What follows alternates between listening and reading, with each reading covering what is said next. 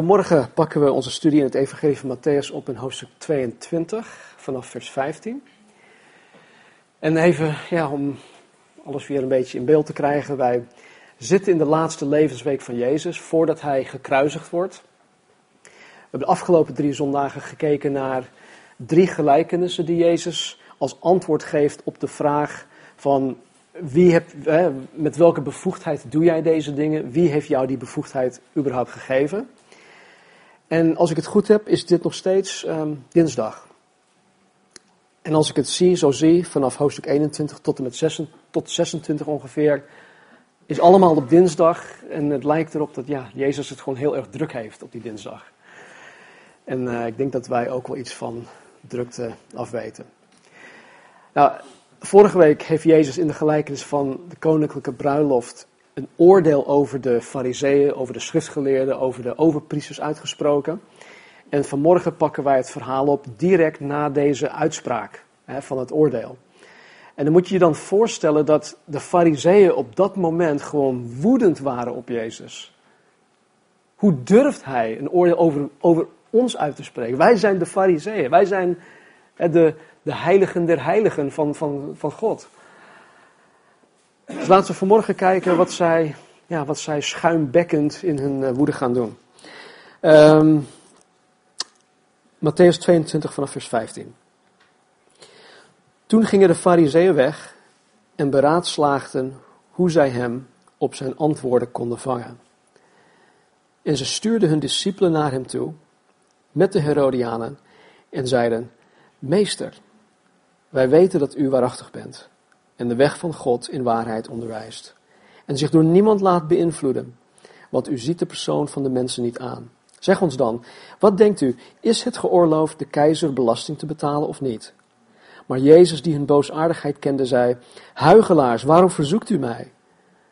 Toon mij de belastingmunt. En ze brachten hem een penning. En Jezus zei tegen hen: Van wie is deze afbeelding en het opschrift? En ze zeiden tegen hem: Van de keizer. Toen zei hij tegen hen: Geef dan aan de keizer wat van de keizer is, en aan God wat van God is. En toen zij het hoorden, verwonderden zij zich, en ze verlieten Jezus en gingen weg. Tot zover. Met alle drukte en dergelijke ben ik niet verder gekomen dan vers 22. Dus, um, maar goed, ik denk wel dat wij een hoop hieruit zullen gaan halen. In vers 15 en 16 staat: Toen gingen de Fariseeën weg en beraadslaagden hoe zij hem op zijn woorden konden vangen. Ze stuurden hun discipelen naar hem toe, maar met de Herodianen en zeiden: Meester, wij weten dat u waarachtig bent, de weg van God in waarheid onderwijst en zich door niemand laat beïnvloeden, want u ziet de persoon van de mensen niet aan. Weet je, de, de fariseeën hebben hier heel goed over nagedacht. Dit was niet zoiets van, um, oh laten we snel even dit even doen of dat even doen. Nee, ze hebben hier heel goed over nagedacht.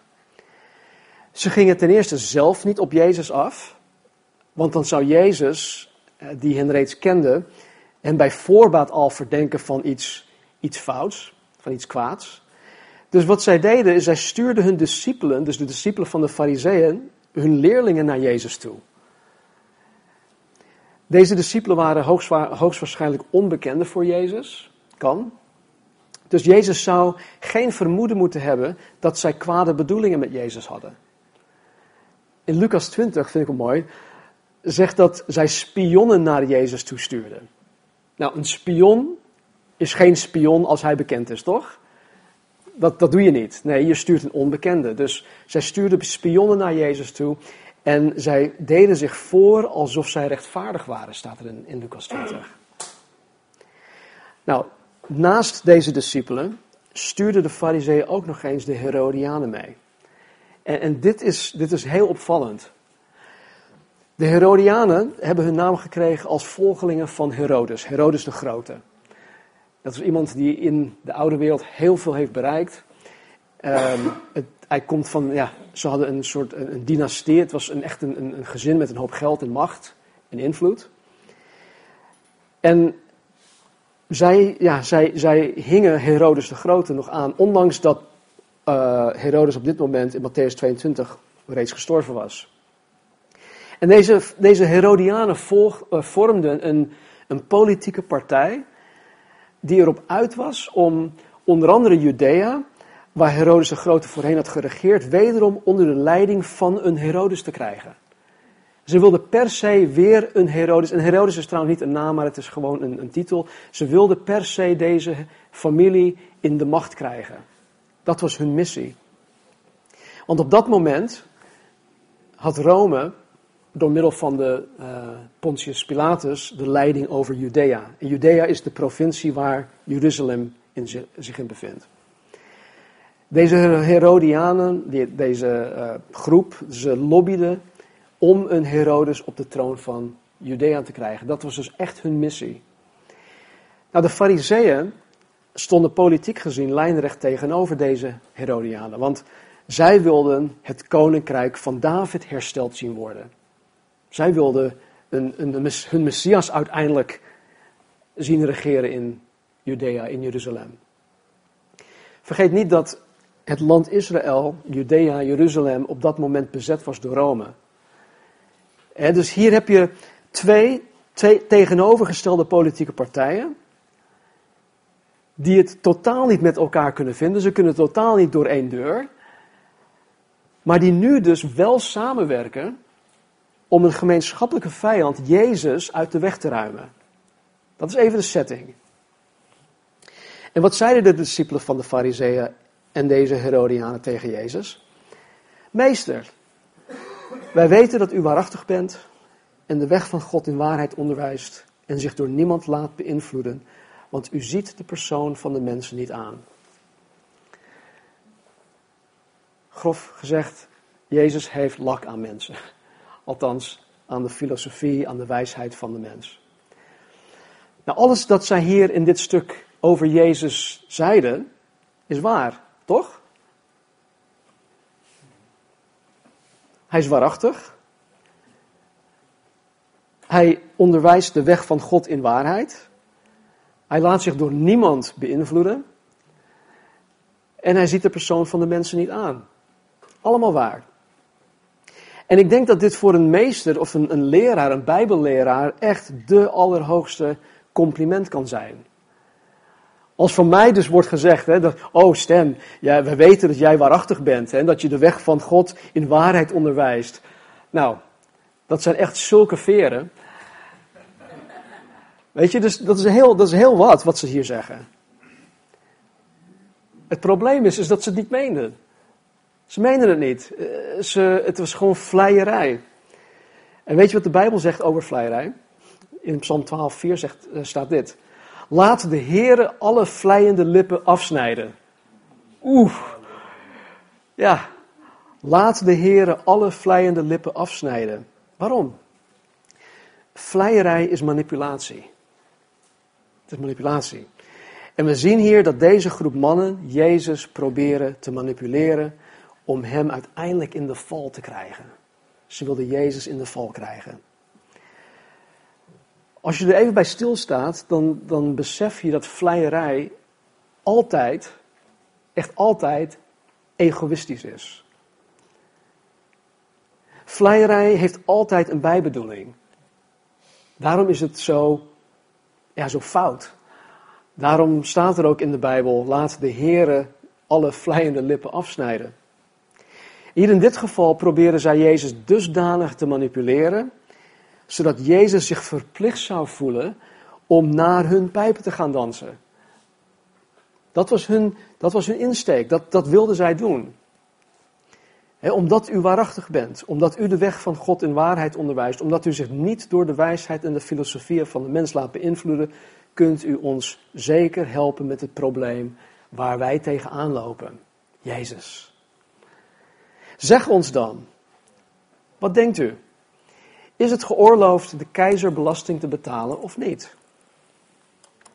In Marcus 12, 14, het parallelverhaal, staat erbij: moeten wij betalen of niet betalen? Dus is het niet alleen niet geoorloofd, maar moeten wij dat betalen of niet betalen? En weet je, dit lijkt op zich geen moeilijke vraag. En dat is het eigenlijk niet. Maar de fariseeën, zoals ik net zei, hebben hier heel goed over nagedacht. En zij rekenen op een antwoord van Jezus wat tot zijn arrestatie zou leiden. De keizer op dat moment was Tiberias, de keizer van Rome. En hij belastte het Joods volk in Israël, in heel Israël, met verschillende vormen, soorten belastingen. Het waren in principe drie vormen of drie algemene belastingen. Eén was een grondbelasting, wat je eventueel zou kunnen vergelijken met uh, de onroerende zakenbelasting, wat wij ook moeten betalen. Er was een tolbelasting, wat men in, in havens of in grote steden uh, moesten betalen. Dat was waarschijnlijk ook wat, wat Matthäus was. Hij was een tollenaar. Zacchaeus was ook weer een tollenaar. En uh, die belasting, ja, dat waren invoerrechten, wegenbelasting en, en, dat soort dingen. En er was ook nog een, een hoofdelijke belasting. Nou, dat klinkt raar, hoofdelijke belasting. Dit was een persoonsgebonden vermogenbelasting. En dat moest gewoon door iedereen betaald worden. En waar zij Jezus nu dus om vragen, is, is deze hoofdelijke persoonsgebonden belasting. Het gaat niet om invoerrechten of uh, onroerende zakenbelasting. Kijk, voor de grondbelasting en, voor, en, en de tolbelasting die men moest betalen, had men nog iets tastbaar. Ik, ik heb een stuk grond, ik heb een huis. Daarover moet ik belasting betalen. Oké, nou daar kan ik mee leven. Als ik iets invoer vanuit, een vanuit het buitenland, oké, daar kan ik me ook in vinden. Ik moet daar invoerrechten over betalen. Of als ik de wegen moet gebruiken hier in Nederland, nou, daar betaal ik wegenbelasting voor. Daar, ik heb iets tastbaar. Maar voor de hoofdelijke belasting had men niets. Helemaal niks. Het ging gewoon naar de keizer toe. En er zat ook een bepaalde implicatie hieraan aan, aan gebonden. Door deze hoofdelijke belasting aan keizer eh, Tiberias te betalen, dat, dat impliceerde dat men aan de keizer onderworpen was. Het, het impliceerde gewoon dat de keizer over hen regeerde. En nu was het al erg genoeg dat een, Jood, dat een Jood überhaupt belasting moest betalen aan de bezettingsmacht.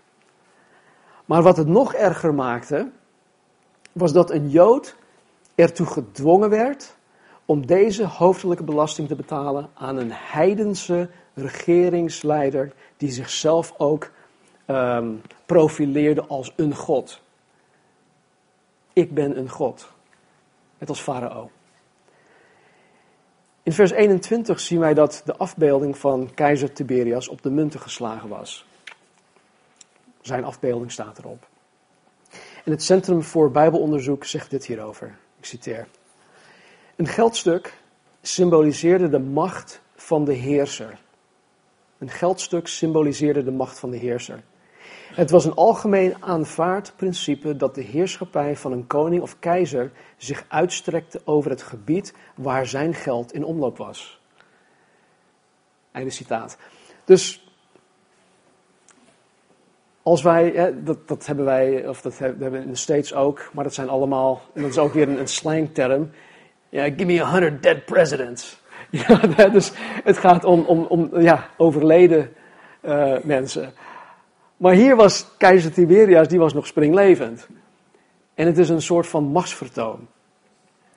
Nu moet je jezelf in hun situatie gaan verplaatsen. De Joden accepteerden sowieso geen afbeeldingen op munten, want dat, want dat was een overtreding van het tweede gebod, van de tien geboden, tweede gebod. En in het tweede gebod zegt, u zult voor uzelf geen beeld maken, geen enkele afbeelding van wat boven in de hemel of beneden op de aarde of in het water onder de aarde is. Dus het feit alleen al dat een afbeelding van de keizer op de munt stond, was voor hun al een gruwel. Dat, dat, dat kon bij hun gewoon niet in. Maar waar de Joden echt mee zaten, was dat zij ertoe gedwongen werden om Gods geld, want ze zagen dat ook als Gods geld, wat zij hadden, dat ze Gods geld moesten geven, moesten geven aan een valse God die hen onderdrukte. Nou, dat, dat was gewoon not. Je moet je ook nagaan, de Joden zagen zichzelf als een theocratie. En dat is eigenlijk gewoon een volk die door God zelf geregeerd werd. We hebben op dit moment geen koning, God is onze koning. Theocratie. Ze waren Gods eigendom. En in hun ogen was het dus, ja, zoals ik net zei, not done om zichzelf te moeten onderwerpen aan een heidense keizer. En om Gods geld aan hem af te gaan staan. Deze hele kwestie van het wel of niet betalen van belasting aan de keizer ging dus om veel meer dan alleen het betalen van een denarius. Want het was op zich niet eens zoveel geld. Het was één, één uh, dagloon wat zij moesten afstaan per jaar aan de keizer. Dus het was op zich niet eens zo heel veel. Weet je, maar het, het ging om, om het principe.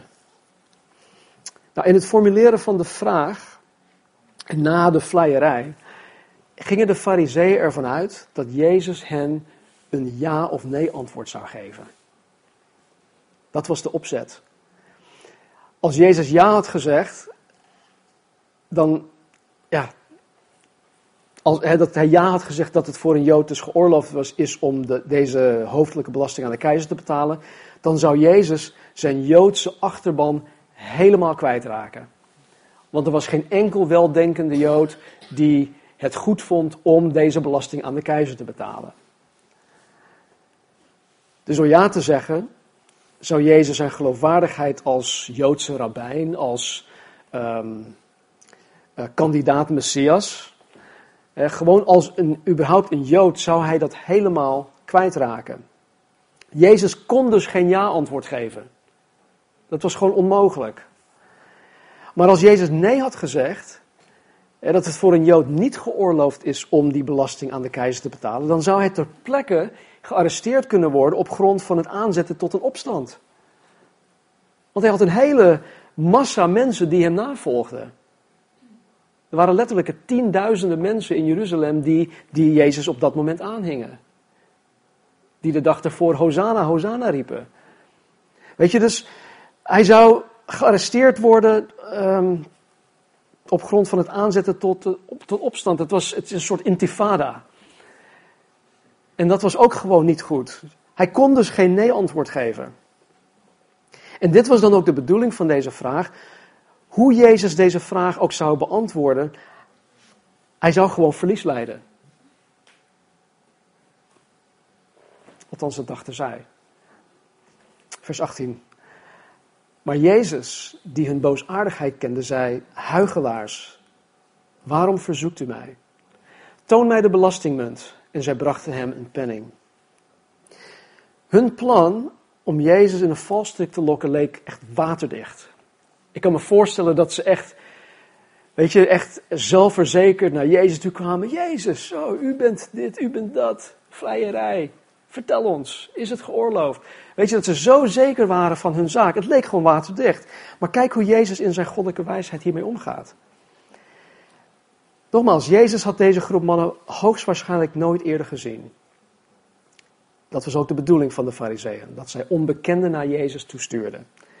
Maar ondanks dat Jezus hen niet kende, hij had hen nooit eerder gezien, nooit eerder gehoord, zag hij dwars door hun huichelarij heen. Hij wist waar zij mee bezig waren. En dan staat in vers 20, hij zei tegen hen, van wie is deze afbeelding in het opschrift? En ze zeiden tegen hem, van de keizer. Nou, even een zijspoor. De Bijbel leert ons dat, dat wij christenen ons moeten onderwerpen aan de, aan de over ons gestelde overheid. Dat staat er in Romeinen 13. Er staat dit. Iedereen moet zich aan de overheid onderwerpen. Want overheidsgezag is iets dat alleen maar bestaat bij de gratie van God. Ook het bestaande gezag is door God ingesteld. Wie zich dus verzet tegen het gezag, verzet zich tegen een instelling van God.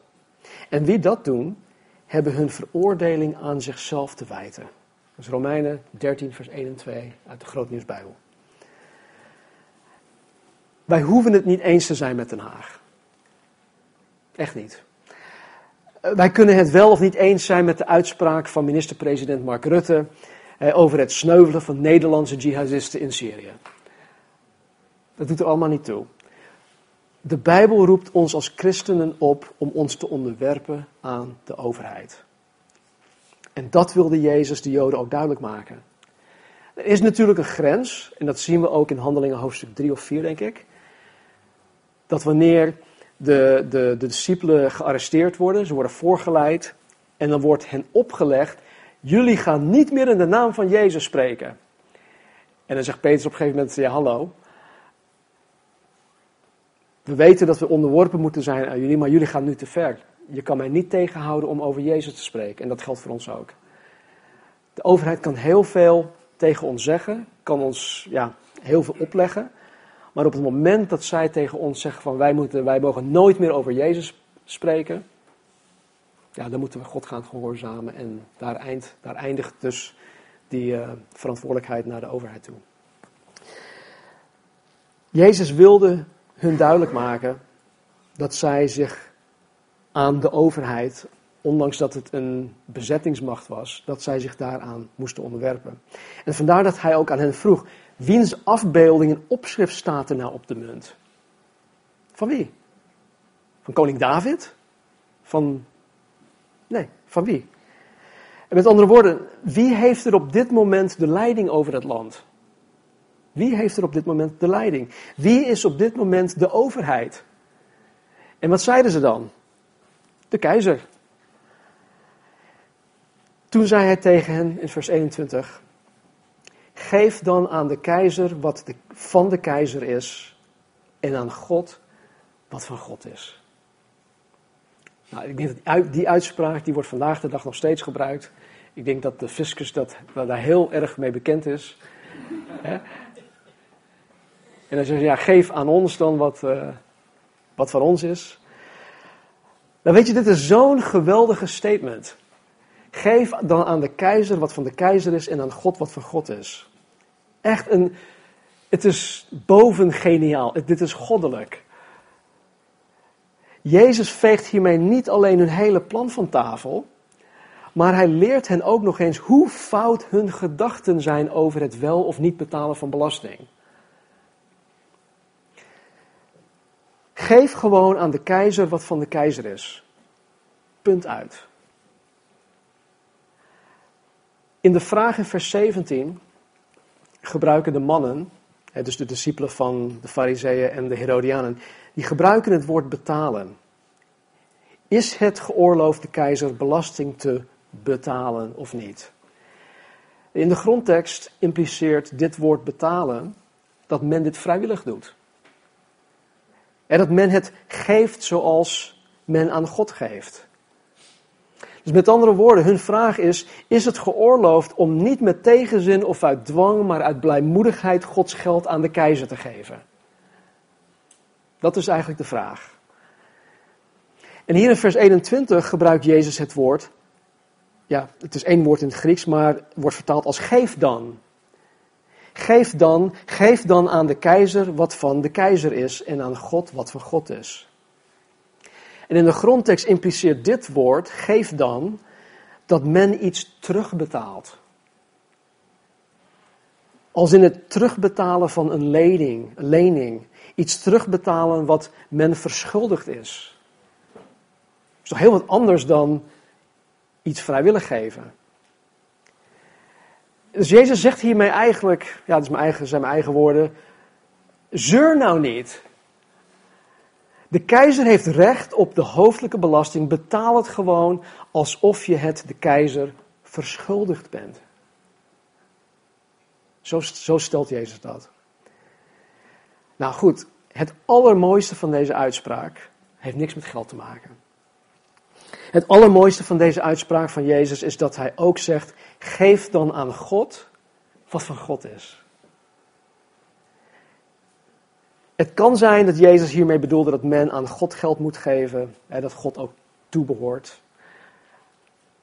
Ik geloof persoonlijk dat dat veel verder gaat, dat het veel verder gaat dan geld. Wij hebben hier niet zozeer mee te, uh, te maken met het wel of niet afstaan van geld. Ik geloof dat wij hier te maken hebben met de kwestie van aanbidding.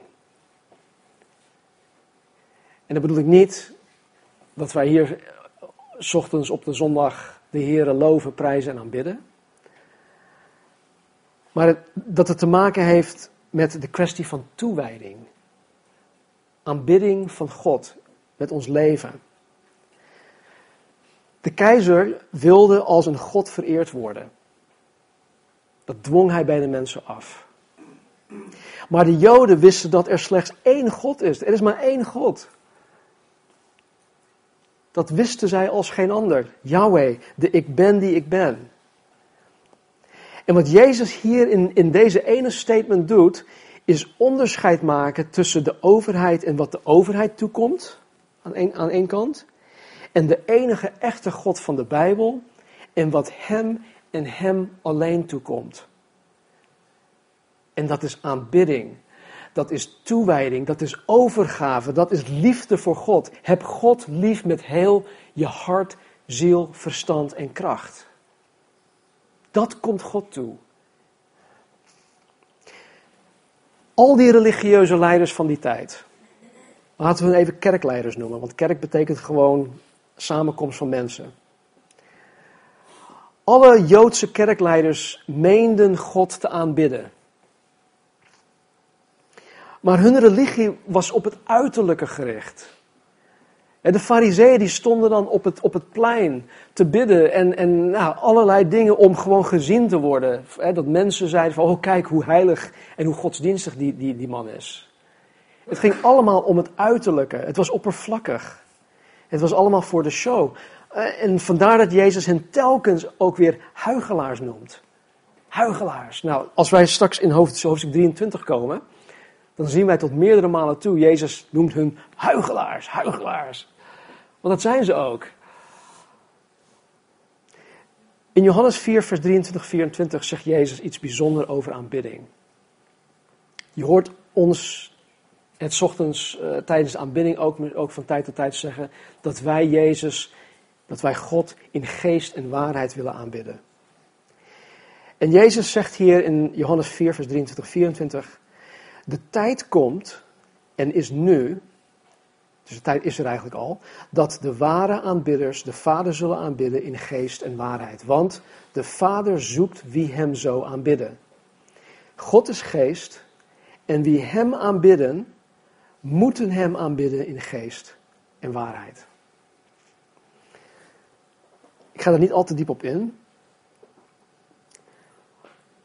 Als God op het moment van dit schrijven, van Johannes 4, op zoek was en uitkeek naar de ware aanbidders, hij, hij was op zoek, hij is nu op zoek. De tijd is er nu. En hij gaat nu op zoek naar ware aanbidders. Als hij op dat moment op zoek was naar ware aanbidders, dan kunnen wij ervan uitgaan dat alle religie, alle godsdienst, alle Joodse kerkdiensten van de Joden niet echt waren. Want God was op zoek. Dus hun hele godsdienst was voor God niet echt. Het was niet aanneembaar voor God. Geef dan aan God wat van God is. Geef dan aan God wat van God is. Waar komt dit op neer? Het is heel eenvoudig. Je hoeft geen cent uit te geven. Geef God je hart. Geef God je hart. Heb Hem lief met heel je hart. Geef God je hart. Geef God jouw toewijding. Geef God jouw overgave. Jouw liefde voor Hem. Jouw liefde voor mensen, voor Zijn kinderen, voor de verlorenen. Geef God jouw trouw. Kortom, geef God jouw leven. Geef dan aan God wat van God is. Geef God jouw leven. De apostel Paulus zegt, ja, in, in, in andere woorden, eigenlijk precies hetzelfde. In Romeinen 12, vers 1 staat dit. Paulus zegt, ik roep u er dan toe op, broeders, door de ontfermingen van God, om uw lichamen aan God te wijden als een levend offer heilig en voor God welbehagelijk. Dat is uw redelijke godsdienst. Weet je, er is niets meer redelijk dan onszelf gewoon aan God geven. En dat geven, nogmaals, het woord dat Jezus gebruikt, is niet zomaar vrijwillig geven. Nou, ik kies er nu wel voor of niet voor. Nee, het is geven omdat je het Hem verschuldigd bent. In 1 Korinthe 6, vers 20 zegt Paulus: U bent immers duur gekocht. Dat is wat. Weet je, als wij voor uh, een kwartje gekocht zijn, ja, dan, dan heb je zo'n zelfwaarde van ja, ik ben niet echt veel waard. Iemand heeft mij voor een kwartje gekocht. Wel voor een euro of voor vijf euro. Maar hier staat dus, u bent immers duur gekocht. Petrus zegt zelfs dat wij door het kostbaar bloed van Jezus gekocht zijn. Wij zijn duur gekocht, wij zijn kostbaar. Wij zijn kostbaar voor God, wij zijn kostbaar in Gods ogen. U bent immers duur gekocht, verheerlijk daarom God in uw lichaam en in uw geest, die van God zijn. Hé, hey, wacht even. ik ben toch mijn eigen persoon, ik, ik, ik behoor niemand toch toe. Hier zegt de Bijbel heel duidelijk, verheerlijk daarom God in uw lichaam en in uw geest, die van God zijn. Ik behoor God toe. Ik ben duur gekocht. Jullie behoren God toe. Jullie zijn allemaal heel duur gekocht. Geef aan God wat van God is.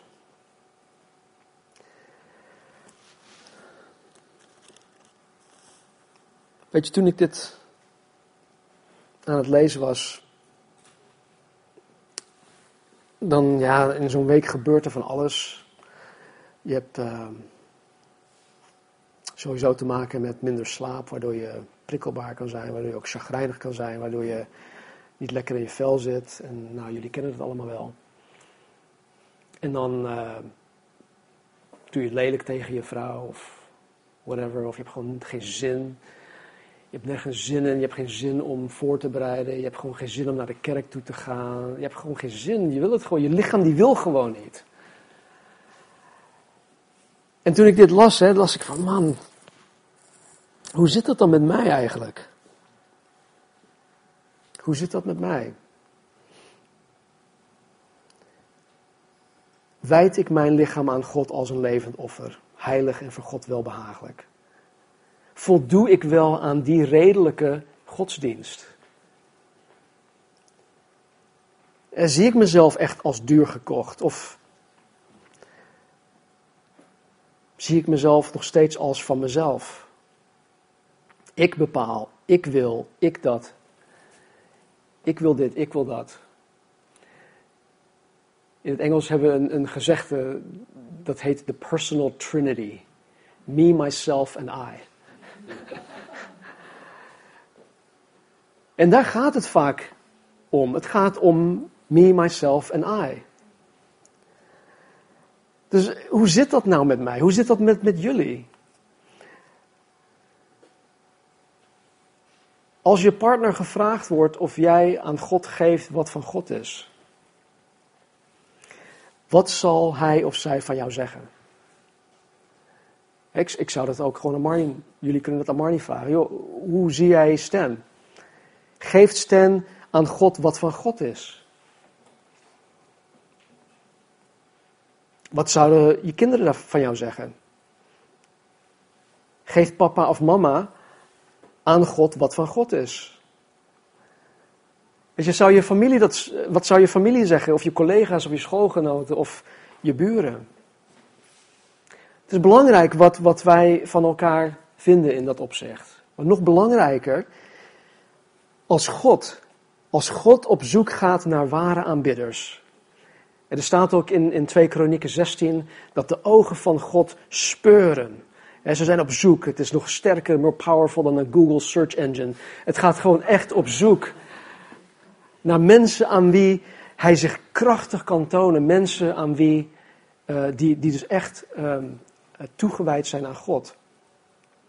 En als God dan op zoek gaat naar ware aanbidders en zijn ogen vallen op jou, zal God zeggen: Yes, daar heb je één. Die is van mij.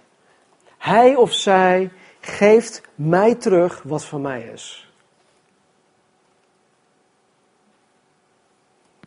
Of zal God aan jou voorbij gaan en zal hij moeten blijven zoeken? God verlangt naar volledige overgave. God verlangt naar toewijding.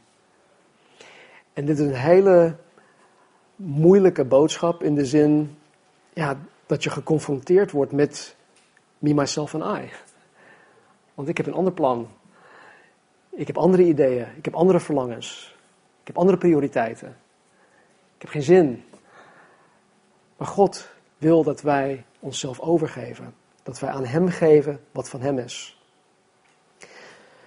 Goed, vers 22. En toen zij dit hoorden, verwonderden zij zich. En zij verlieten Hem en gingen weg. Weet je, het is, het is echt gaaf dat, dat mensen zich verwonderen over Jezus. En wat hier ook staat. En weet je, dat, dat maak ik toch regelmatig mee met, met mensen, ook, ook onze uh, kraamverzorgster. Die verwondert zich over hoe wij met onze kinderen en kleinkinderen omgaan. En dan zeggen wij, nou, dat, dat is Jezus. Oké, goed, uh, noem het wat je wil. Ik, ben, ik, ik verwonder mezelf daarover.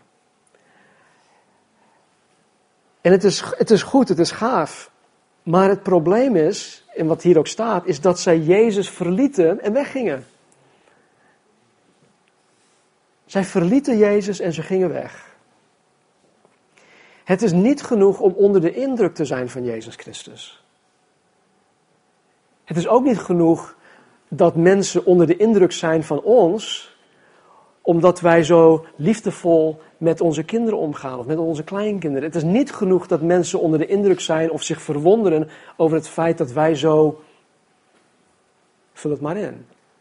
Of als het wij als gemeente zo warm zijn en zo liefdevol en dat wij mensen ook echt, echt, echt warm uh, benaderen en dergelijke. Het is niet genoeg dat mensen zich daarover verwonderen. Want mensen komen in ons leven en mensen gaan ook weer ons leven uit. En vaak gebeurt het dat mensen gewoon weggaan. Het is niet genoeg om onder de indruk te zijn van Jezus Christus. Het is niet genoeg om je te verwonderen over Jezus. Het is niet genoeg om respect te hebben voor Jezus. Het enige dat, dat telt in dit leven is dat je Jezus gelooft. Geloof je wat Hij over zichzelf zegt? En geloof je dat genoeg om dat met een ander te delen?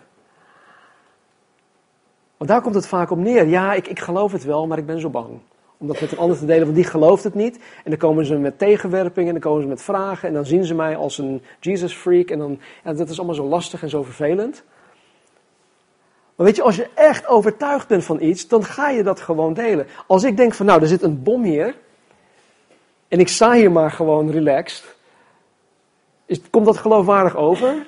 Dat ik geloof dat er een bom zit, en die over 10 seconden afgaat? Nee. Maar als ik zeg van, joh, er, staat, er zit nu een bom hieronder. Oh, hij gaat over 10 seconden af. En als ik de zaal uitren, nou dat is geloofwaardig. En het is met diezelfde geloofwaardigheid dat wij naar buiten moeten treden. Het enige dat telt is dat je Jezus gelooft. Dat je Hem navolgt, dat je Hem geeft wat van Hem is. Wat kunnen wij aan Jezus geven? Onszelf. Ons leven. Ons hart, onze toewijding, onze liefde. Het kost ons eigenlijk niets. Tegelijkertijd kost het ons alles. En dat maakt het lastig. Maar God is zo goed, jongens. Op het moment dat je jezelf echt gewoon helemaal overgeeft en in het diepe springt, dan ga je God leren kennen. Je gaat God ervaren op een wijze dat je nooit voor mogelijk hebt gehad.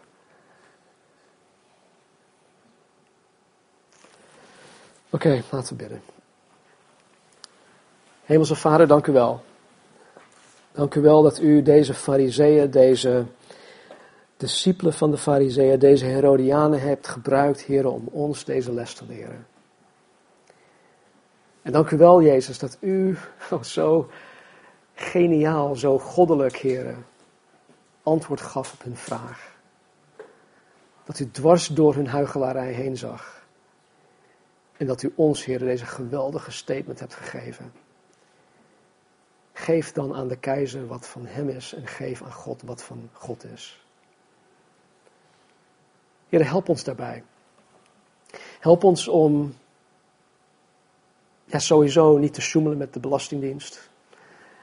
En help ons ook, heren, om te geven aan u, terug te geven aan u, heren, waar u, waar u recht op hebt.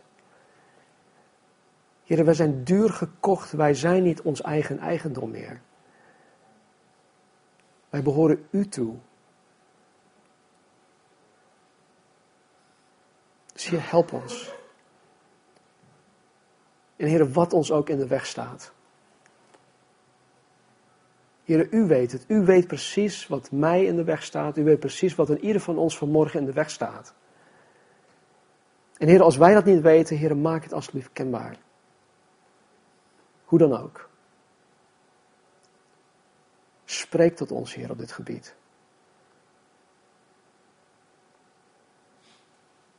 Vader, misschien willen we het helemaal niet. Het kan ook zo zijn dat wij gewoon ons eigen leven willen leiden, Heer. Dat wij onze eigen gang willen gaan. Of eh, misschien willen wij wel, uh, ja, zitten we met één been in de wereld en één been in uw koninkrijk.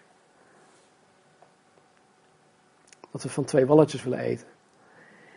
Heren, hoe dan ook. Doe wat u nodig vindt. Doe wat u nodig acht in ons leven. Heren, om ons tot het punt te brengen van volledige overgave, volledige toewijding, volledige liefde en aanbidding van de enige echte God die het alleen. Waardig is. Dus zegen ons, Heer. Snoei ons, breek ons. Schud ons ondersteboven als dat nodig is. Maar doe gewoon wat u wil. Zuiver ons. Trek ons naar u toe. Heer, dat allen zullen weten dat wij uw discipelen zijn, Heer. En dat mensen echt zullen gaan vragen, Heer. Zullen smeken, Heer, als het, als het mogelijk is. Van wat hebben jullie nou? Ik wil ook wat jullie hebben. Dus Heer, ik bid voor allen die u op ons pad hebt gebracht. Alle mensen die nog niet geloven. Alle mensen met wie u al bezig bent. Heer, u kent ze allemaal bij naam. Trek hen naar u toe, Vader. En hoe onwaarschijnlijk het ook voor ons lijkt dat ze ooit tot geloof zouden komen, geef ons de moed, geef ons de, um, de gehoorzaamheid om te blijven zaaien, om te blijven liefhebben, om te blijven bidden voor hen, om te blijven delen met hen. Te blijven begieten, te blijven planten. Omwille van uw koninkrijk. In Jezus' naam. Amen.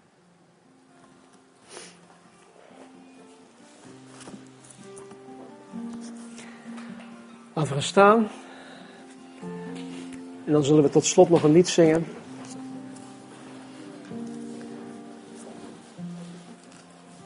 Vind het mooi hoe Peter zijn eh, eerste brief afsluit. Hij zegt: De God nu van alle genade, die ons geroepen heeft tot zijn eeuwige heerlijkheid in Christus Jezus. Hij zelf mogen u na een korte tijd van lijden toerusten, bevestigen, versterken en funderen. Hem zij de heerlijkheid en de kracht in alle eeuwigheid. Amen. God zegen.